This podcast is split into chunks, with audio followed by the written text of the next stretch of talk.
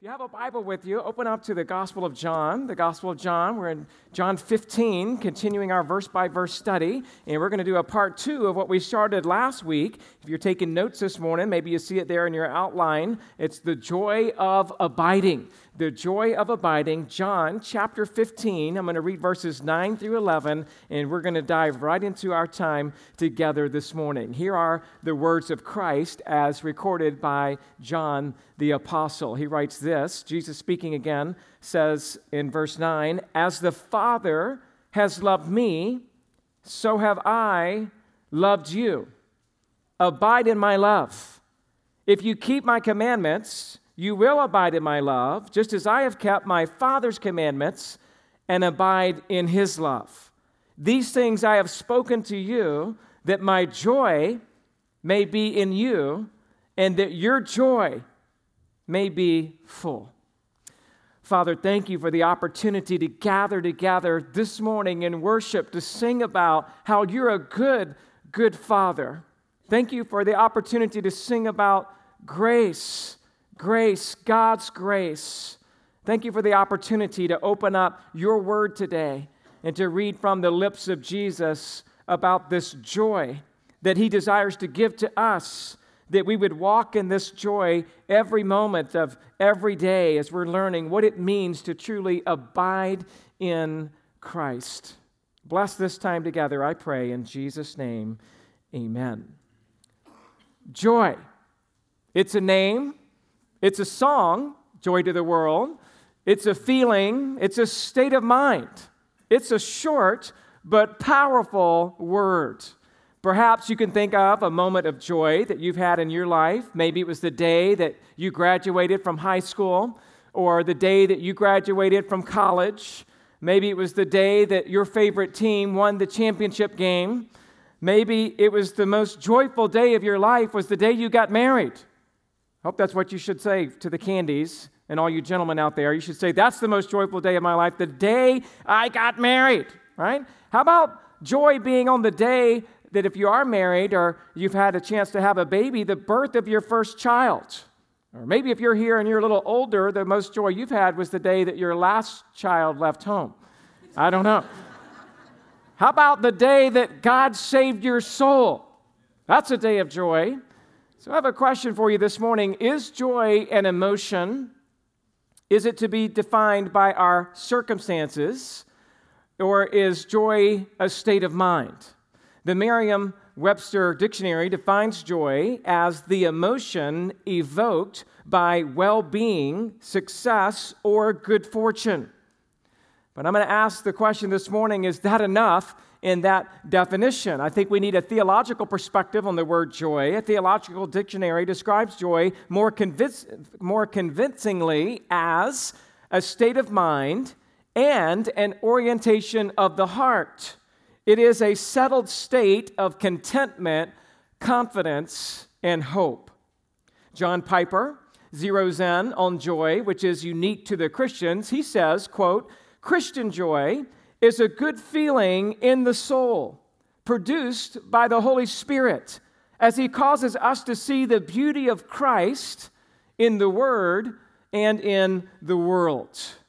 Well, we see from this definition that joy is an emotion, but it's much more than an emotion. It is also a perspective of looking to Christ in all things. Another theologian gives his definition, quote, joy is the settled assurance that God is in control of all the details of my life. The quiet confidence that ultimately everything is going to be all right, and the determined choice to praise God in every situation. Again, I'm giving you a little more of a hefty definition of this word joy. Here we learn that joy is a settled contentment. It's a confidence in God's sovereignty. It's looking at how to be thankful and how to praise God in every circumstance in your life. R.A. Torrey said, quote, There is more joy in Jesus in 24 hours than there is in the world in 365 days. I have tried them both.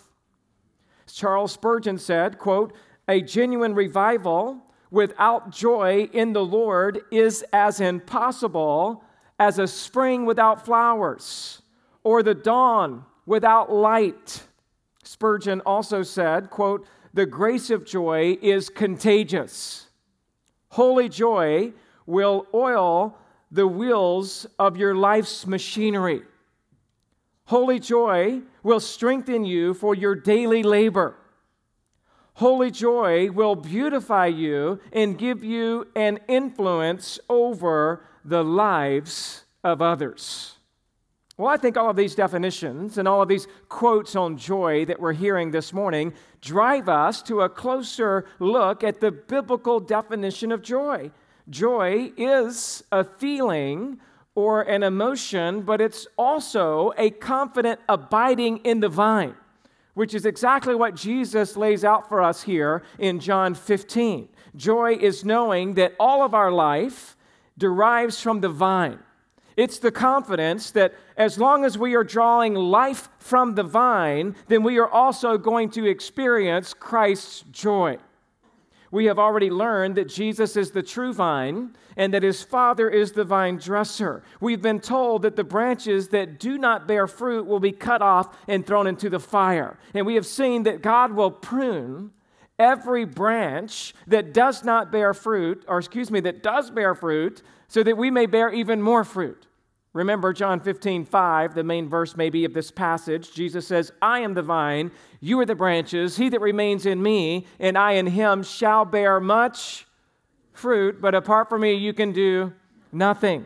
This morning, I want us to look at part two of this message, the joy of abiding. And we're asking and then answering four questions about the joy of abiding in Christ. I'll give you a running start from last week's message. We'll review just quickly the first three questions, and then we'll spend our time on the fourth question. But the first question we asked last week was this How much does the Father love the Son? And if you look at verse 9 again, we read already that Jesus says, As the Father has loved me. So we asked the question last week well, how much is that? How much does the Father love the Son? And as a reminder, we're in the middle of what's known as the upper room discourse, where Jesus spends his last few hours on earth before being arrested in the garden and crucified on the cross, giving some very important teaching to his disciples. And he's been talking about abiding in the vine. And one of the things that Jesus addresses in verse 9 is how much the Father loves the Son. Now, just by way of review, we talked about that this is a love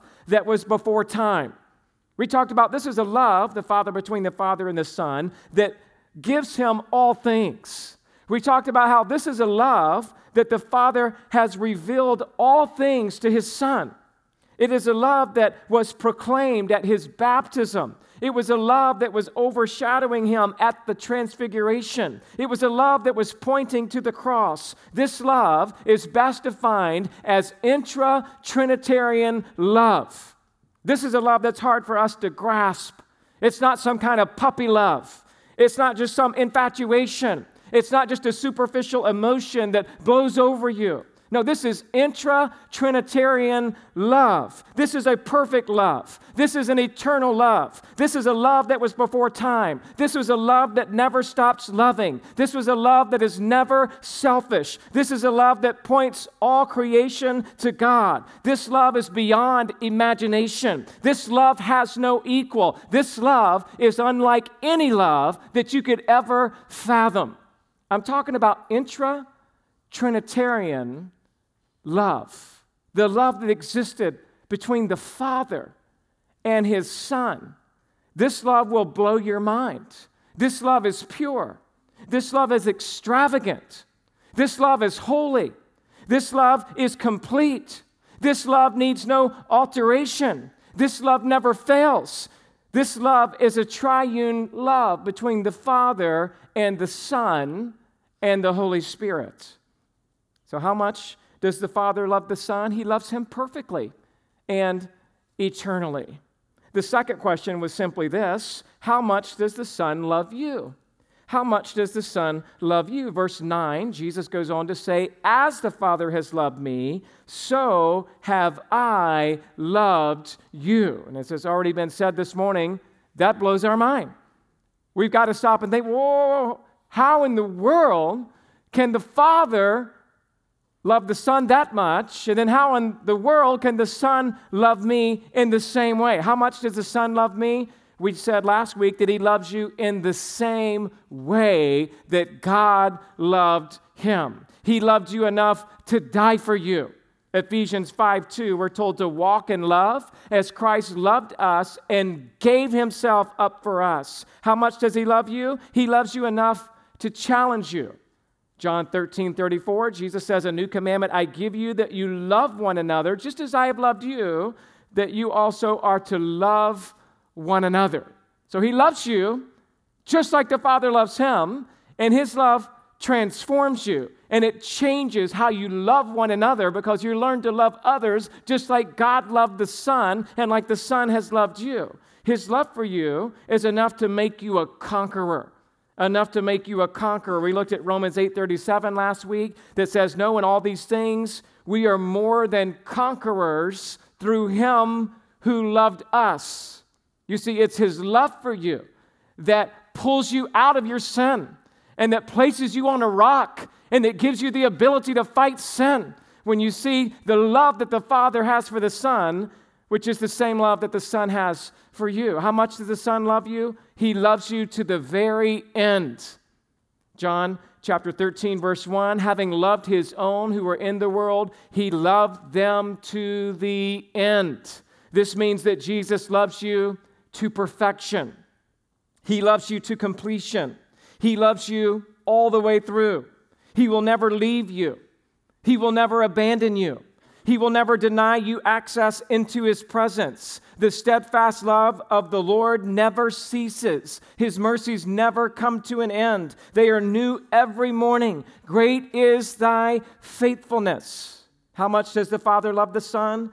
With a perfect, never ending love. How much does the Son love you? He loves you with that same love, a perfect, never ending love. And so, what are we to do about it?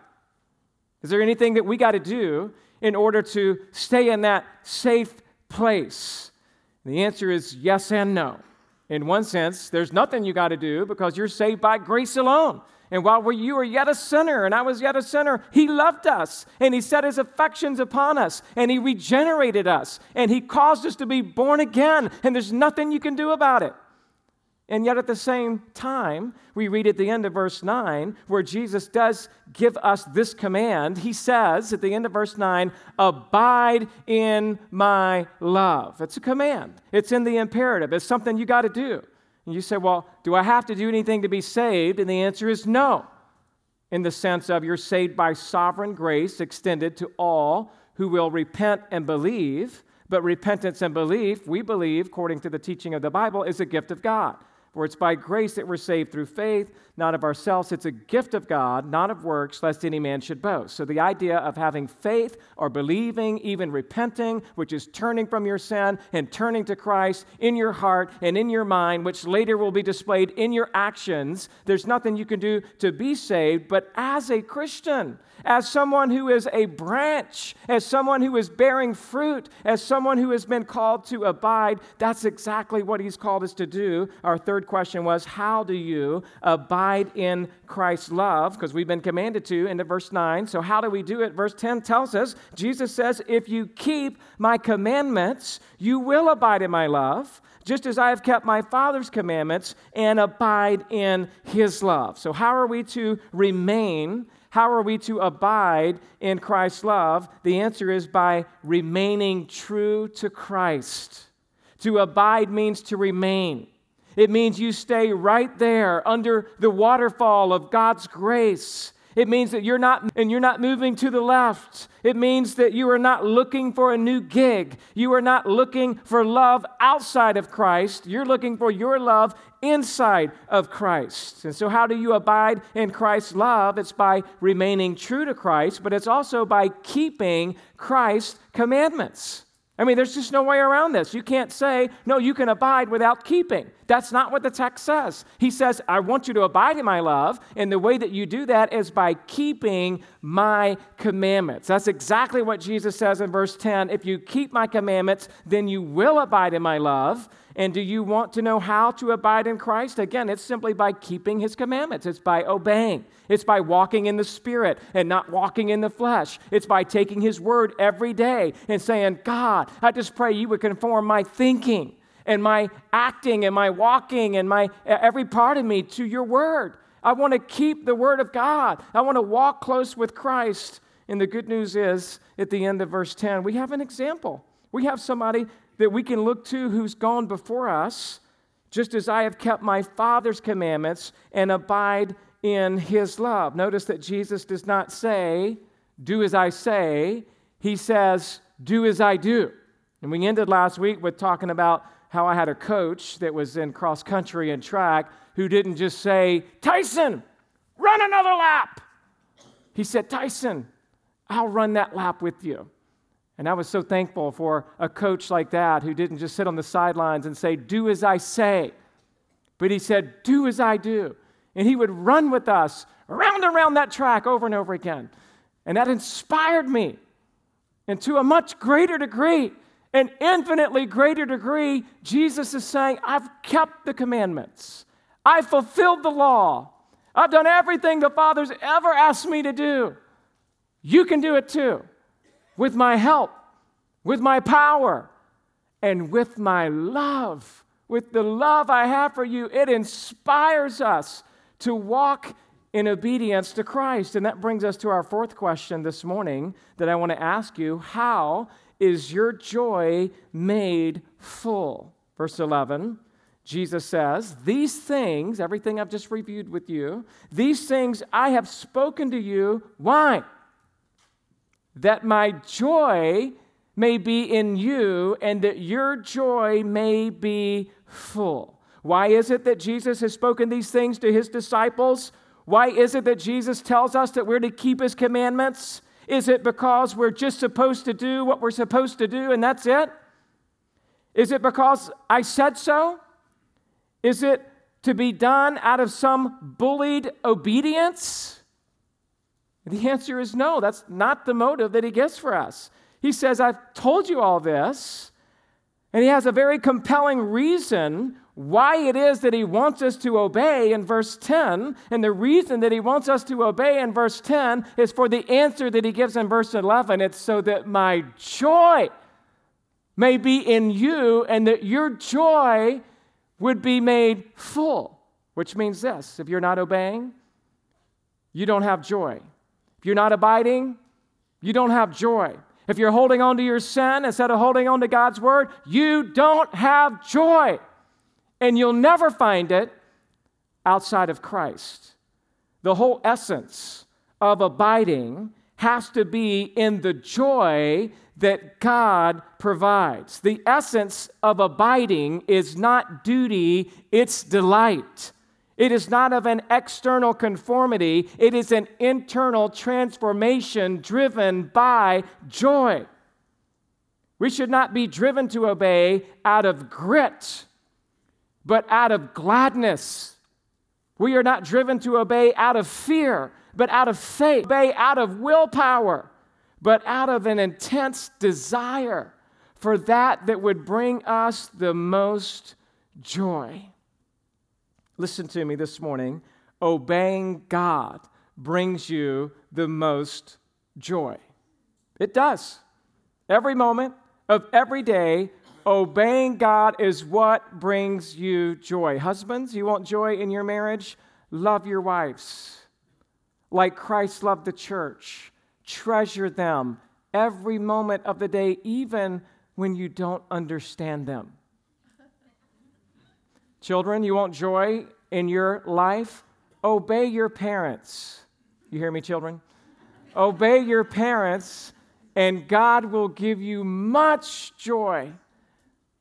Listen to me. Oh, the joy of the Lord that is our strength comes from obeying Christ's commandments. This kind of joy brings greater joy than alcohol. It gives greater joy than sex.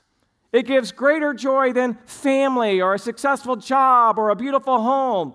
It gives greater joy than summer break or than your birthday or even than Christmas. This is the joy of the Lord. And Jesus tells us in verse 11 that's what he wants for you. For every member of his church. He doesn't want to have like the happy, happy, joy, joy people over here and then the disgruntled Christians over here saying, man, we just got to do this. We're Christians for crying out loud. Some people happy, happy. Some people duty, duty. No, no, they're both right. Right? They're both right. So we're going to bring them together because that's what this passage does. Obey, abide, you get joy. Without obeying and without abiding, you don't have joy. Not to the level that God wants to give to you. He wants to make our joy full. And I'm seeing some half full cups out there this morning. I'm not going to say who they are, but I saw you when you came in. Your, your cup was only half full. All right? He wants to fill every single Christian with this kind of joy. In fact, your next blank says this Jesus wants his joy in you. Jesus is not a killjoy. He is full of joy. Jesus is not dull. He is delightful. Jesus is not uninspiring. He is remarkable. Jesus is not mournful. He is cheerful. Jesus is not gloomy. He is eternally glad. And I want to give you three passages which demonstrate God's desire that his joy would be in you. The first one, your next blank says, Jesus prays that you would have joy. Jesus prays that you would have joy. Look at John 17, 13. Jesus says, But now I am coming to you, and these things I speak in the world that they may have my joy fulfilled in themselves. As you know, this is the high priestly prayer of Christ. He's praying that God would save his own out of the world, and he's not just praying that he would save them, he's praying that they would be filled with joy. Jesus wants joyful Christians. He wants every Christian to be filled up with his joy. And having the joy of the Lord is not flimsy, and it's not flighty, and it's not fake. It's a deep, abiding presence of the person of Christ and the Word of God dwelling in you. This is what Jesus is praying for. Don't make one of Jesus' prayers go unanswered. It won't. First of all, and second, it's going to work in your life as you come into a deeper understanding of the love that God has for you. This is what Jesus is praying for. Yes, He's praying for your holiness. Yes, He's praying for your protection. Yes, He's praying for your endurance, but He's also praying for your joy. Remember, it's the joy of the Lord which is your strength. Another passage that shows us this, if you want to turn to Hebrews chapter 12. Jesus shows us his own motive in his obedience. You want to know how Jesus obeyed and how he did it? What was it that he was thinking as he was obeying? Hebrews 12, verse 2, as you turn there, just be reminded sometimes life is tough and we face numerous trials in our life, but we have to see the joy that is set before us as the author of Hebrews writes in Hebrews 12, verse 2 looking to Jesus, the founder and perfecter of our faith, who, for the joy that was set before him, endured the cross, despising the shame, and is seated at the right hand of the throne of God. We understand in this context, we have just been told of all the heroes of the faith of Hebrews chapter 11, all of the godly men and women of the faith who, who, who dedicated their lives to God. And then in Hebrews 12, verse 1, it says that we're surrounded by such a great cloud of witnesses. It says that we have to lay aside every weight. It says that we've got to run the race with endurance. And now in Hebrews 12, 2, it is saying, but how do you do that? I mean, how do you be a hero of the faith? How do you run the race of endurance? How does that look like in your life? How do you endure suffering and shame? How do you endure persecution and pain? How do you endure difficulties and disappointments? And the answer is look to Christ. Look to Jesus for your answer and for your example. Jesus, here we're told, it was for the joy set before him. Jesus knew the pain and the heartache, and yet he trusted in his Father and he obeyed his Father's plan. And according to Hebrews 12, 2, it was all for the joy set before him. He was looking to what was on the other side. And that's what brings us joy. Not the joy of the world, but the joy of heaven. Not the joy of physical comfort, but the joy of spiritual blessings. Not the joy of security on earth, but the joy of security in heaven. And I can tell you this you won't find any of that true joy outside of God. You won't find any true joy outside of God's revealed word. You won't find joy in your pride. You won't find joy in your anger. You won't find joy in your immorality. The things of this world don't bring joy. Not even Disneyland brings joy. Like this. Sorry, Heather. Love you. So we have a big Disneyland friend over there. But you know what? The joy comes through the cross, it comes through Jesus Christ. Your joy must be found in God. Fact number three there, turn to Psalm 16 11. It says, Your joy is to be found in God's presence. It's to be found in God's presence. Psalm 16 11. You make known to me the path of life. In your presence there is fullness of joy. At your right hand are pleasures forevermore. God makes known to us the path of life. That doesn't necessarily mean the decisions that we make on a daily basis, like should I choose this school or that school or this job or that job or this place to live or that place to live. The path of life referred to in Psalm 16:11 is more about the path of salvation. It's more about the path of obedience. It's more about the path of righteousness as opposed to the path of rebellion. It's more about the path of wisdom versus the path of foolishness. It's more about the path that leads to joy instead of the path that leads to guilt. And this path is found in God's Word. And this path leads us into God's presence. And it's in the presence of God where there is no fear. And it's in the presence of God where there is no hate. And it's in the presence of God where there is no anger anger. And it's in the presence of God where there is no evil. And it's in the presence of God where there is no wickedness. And in the presence of God, there is no sin. That's why it's so joyful. And You're in the presence of God, and God reveals this path to us through His Word and by His Spirit, and He leads us to His presence. And in His presence, what do you find? We find joy. And not just a little joy, but a lot of joy. This word Psalm 16:11 says the fullness of joy, which means to drink your fill. It means full to the point of overflowing. It means to be satisfied. It's like one of my boys that comes in after playing football in the yard on a hot fall day, and they're like, Water, water. And they run over and grab a cup and fill it up, and just, and water just like pouring all down. They're like, ah, and then they run right back out into the yard and play another quarter of football, right? It's that overflowing where you just have to have it and it just comes down upon you.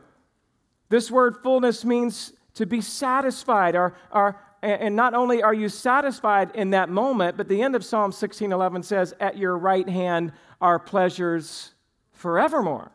So you get the joy in the moment, and you get God's pleasures forevermore. God's joy never runs out. His joy never runs dry. It never expires. It never goes sour. It never rots. And as we're walking in obedience, there's a closer sense of the presence of God. And it's when you're in the presence of God through worship and obedience and sacrifice and devotion and in a love for Him that you find fullness of joy.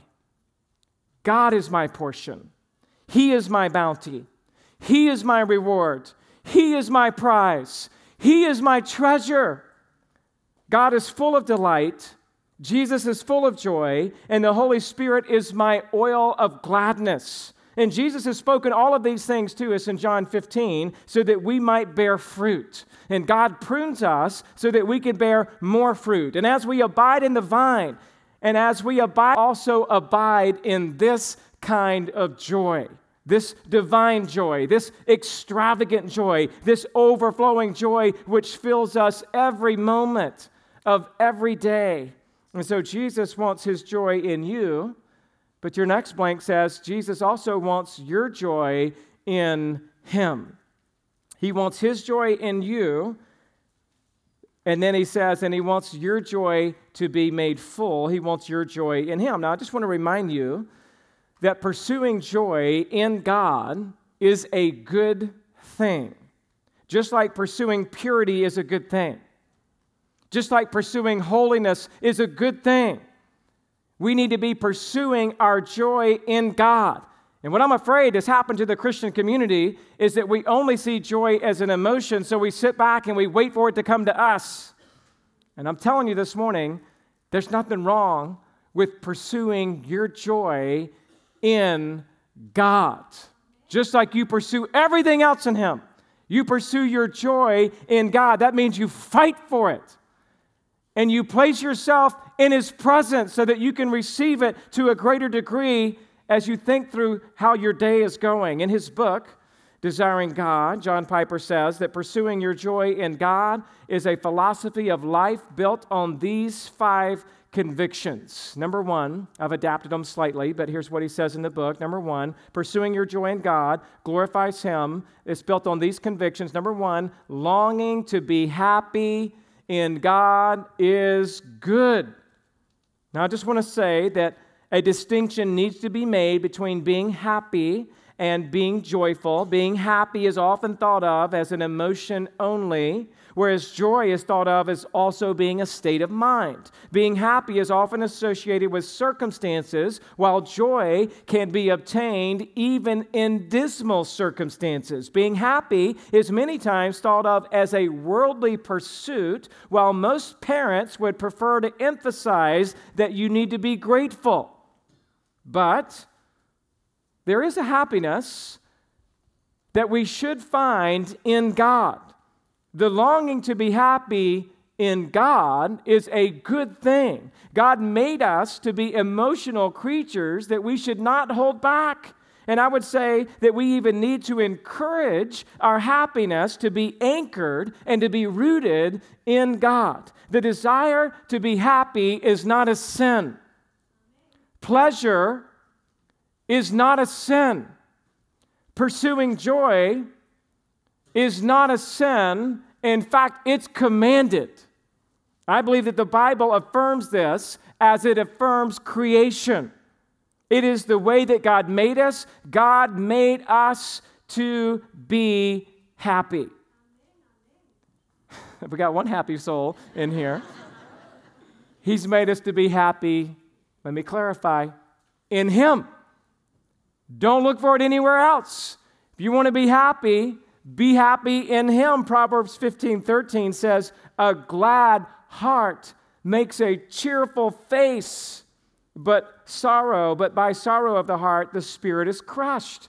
So there's a pointer in Proverbs 15, 13, that we should have a glad heart. We are to have a glad heart, but it can only be made truly glad in God. That glad heart in God leads to a cheerful face. It leads to an uplifting of your countenance. It leads to a smile and to a nod. Let's share this joy with one another. I mean, nobody wants to be around grumpy people. Right? Have you ever been like, oh, I like the grumpies? Wherever the grumpies are, I want to. Do you have any grumpies at your church? I want to go sit with them. Anybody like that this morning? No. You want to be around happy people. Right? You want to be around people who have a joy that's contagious. And unfortunately, what happens is we got a lot of Christians who say, you know what, I'm just waiting on God. You know, I don't like it very much, but I'm waiting on Him. It's like, well, you seem kind of angry, brother. You need to calm down, right? I mean, why can't we say, you know what? I can't wait to see what God's going to do in this situation for His glory. You know, don't be the kind of Christian who says, well, I'm just sticking it out in my faith. Again, I don't like it very much. I'm just sticking it out. I'm all alone. Nobody else does this but me. It's like, I don't want to be around that person. Right? I want to be around someone who says, you know what, I'm going to be faithful even if it costs me everything because my love for Christ is so great and it's so grand, I don't need anybody's approval. I just want to be with God. Don't you want to be with that person? Don't be like the kind of Christian who just is down and out all the time. Rather, be like the Christian who says, you know what, I'm trusting in God. Don't, don't be like that Christian who would say, I'm just bearing up under trials. In fact, I think I've been buried by my trials.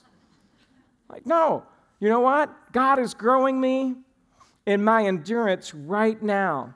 And He's growing me in my character right now. And He's giving me hope right now. And He will not put me to shame right now. And God's love is being poured into my heart right now. And right now, at this moment, He's filling me with His Holy Spirit and with His power and with His strength. I'm so glad to be a Christian. Don't you want to be a joyful Christian? It's commanded of us. All that to say that longing to be happy is a good thing. Another philosophy about pursuing your joy in God is this number two, seek your happiness in that which will truly satisfy. We should never try to deny or resist our longing to be happy as though it were a bad impulse. Instead, we should seek to intensify this longing and nourish it with whatever will provide the deepest and the most enduring satisfaction. You know what this is saying? Don't squelch it, pursue it in God. C.S. Lewis preached, he talked a lot about this, preached a sermon called The Weight of Glory. And in this sermon, he states the following quote, The New Testament has lots to say about self denial, but not about self denial as an end in itself. We are told to deny ourselves and to take up our crosses in order that we might follow Christ. And nearly every description of what we shall ultimately find if we do so contains an appeal to desire. You know what he's saying? Yes, self denial is in the Bible. There's some Christian here this morning be like, what about self denial? Like, well, yeah, you should deny yourself. But why should you deny yourself? It's so that you can find greater joy in God. You deny self so that you can be filled with his presence. This is what Jesus taught in Luke 9 23 when he said, If anyone would come after me, let him deny himself, we're affirming that. Let him deny himself and take up his cross and follow me. Why? Why do we want to do that? Very next verse. For whoever would save his life will lose it, but whoever loses his life for my sake will find it. The reason you want to deny yourself is so that you can find your life in God. And when you find your life in God, He fills you with His joy. And so, in this passage, the appeal to deny yourself and to take up your cross is found in the motive of saving your life. And if you want to save your life, then you have to be willing to lose it. And if you lose your life by repenting and trusting in Christ, then you will save your life. That's a good motive. C.S. Lewis continues, quote, if there lurks in the mo- excuse me, if there lurks in the most modern minds the notion that to desire our own good and earnestly hope for the enjoyment of it is a bad thing, I would submit this notion has crept in from Kant and the Stoics and is no part of the Christian faith. If indeed we consider the unblushing promises of reward and the staggering nature of the rewards promised in the Gospels, it would seem that our Lord finds our desires not too strong, but too weak. So he's saying the problem is your desire is not strong enough because you're satisfied with lesser things. And what we want to do as Christians is be satisfied with the greatest satisfaction and the greatest joy, which has nothing to do with this earth, and it has nothing to do with earthly relationships, and it has nothing to do with your earthly desires. It has everything to do with your relationship with God, to be in His presence, to be considered a child of God, to walk with Him every moment of every day. This is what Jesus teaches in His parables about Matthew 13, 44. The kingdom of heaven is like a treasure hidden in the field, which a man found and covered up. Then in his joy, he goes and he sells all that he has and he buys that field. It's exactly what we're talking about. This man saw this field with an incredible treasure, which is a picture of salvation. And then he went and he said, You know what? I'm going to get rid of everything else in my life. I don't care about anything else in my life. I got to have this treasure. I want this treasure. It's for my joy. No one's making me do it. I got to have, I got to have more of that. The very next parable, again, the kingdom of heaven is like a merchant in search of fine pearls. Here we are walking through life looking for pearls, especially women. And they like to string them on a necklace and hang them around their neck. I'm just kidding with you a little bit, but that's what we're looking for, right? We want a pearl. You want something in life that just satisfies you a little bit. And so the kingdom of heaven is like a merchant in search of fine pearls who, on finding one pearl of great value, went and sold all that he had and bought it. You see the parable? It's like I, I see the gospel, I see Christ, I see salvation. It's the great pearl of incredible value. And I'll sell everything else for that pearl because that pearl brings me joy and fulfillment and contentment and life. Nothing else matters. This is the joy that God calls us to. Look at number three your deepest happiness is found only in God. We don't rejoice in the things of this world, we rejoice in God. That's Philippians 4 4. Rejoice in the Lord always. And again, I say, rejoice. Our joy is not to be found in things of this world or the circumstances of our lives. Our joy is to ultimately be found in the intimacy of the relationship that we have with God. And we're commanded to pursue that joy in Him. Listen, I, I get it. Sometimes you have a rough week. Sometimes you might feel depressed. Sometimes you lose something that was precious to you a certain relationship, a, a comforting experience. Let me encourage you this morning to put your hope in God. Rejoice in the Lord always, on the good days and on the bad days, early in the morning and late at night, when your bank account is full and when you're sitting on empty, when everybody loves you and when nobody wants you. It's through Christ that your relationship with God is unchanging, it's unrelenting, it's unvarying, it's uninterrupted, it's unabated. The relationship with God being the source of your joy is exactly what John writes about in 1 John 3 and 4. He talks about that we need to have fellowship with the Father and with his Son, Jesus Christ. And he says, I'm writing about these things so that your joy may be complete. It's having fellowship with the Father and the Son and the Spirit. That completes you. You don't have to have a great time with your family over the holidays. Some of you will, some of you won't. Holidays bring all kinds of different feelings and emotions, and I hope it goes well for you that you could be the light of Christ in your family. But I'm just saying you can't look at that for ultimate joy because it could be depressing at times. But you can look to Christ. You can look to that pearl of great value. You can look to that treasure buried in the field. When you fellowship with the Father and His Son, Jesus Christ, this is the secret to having your joy be made complete. And you know what I love about it? It doesn't cost any money. You don't have to have a new car. You don't have to new, have a new house.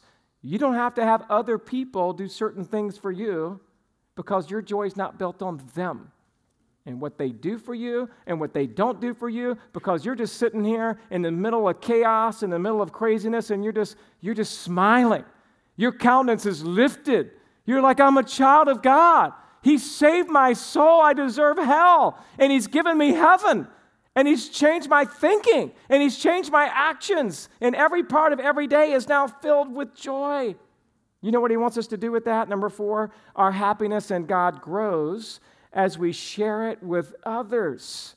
That's what he wants you to do. Once you have that joy, once you're filled with the Spirit, once you're walking in obedience, once you're walking close to Christ, he wants you to share it with others. And it's as you share it with others, it just gets more. You know, you're like, man, that person makes me so sick, they're happy all the time.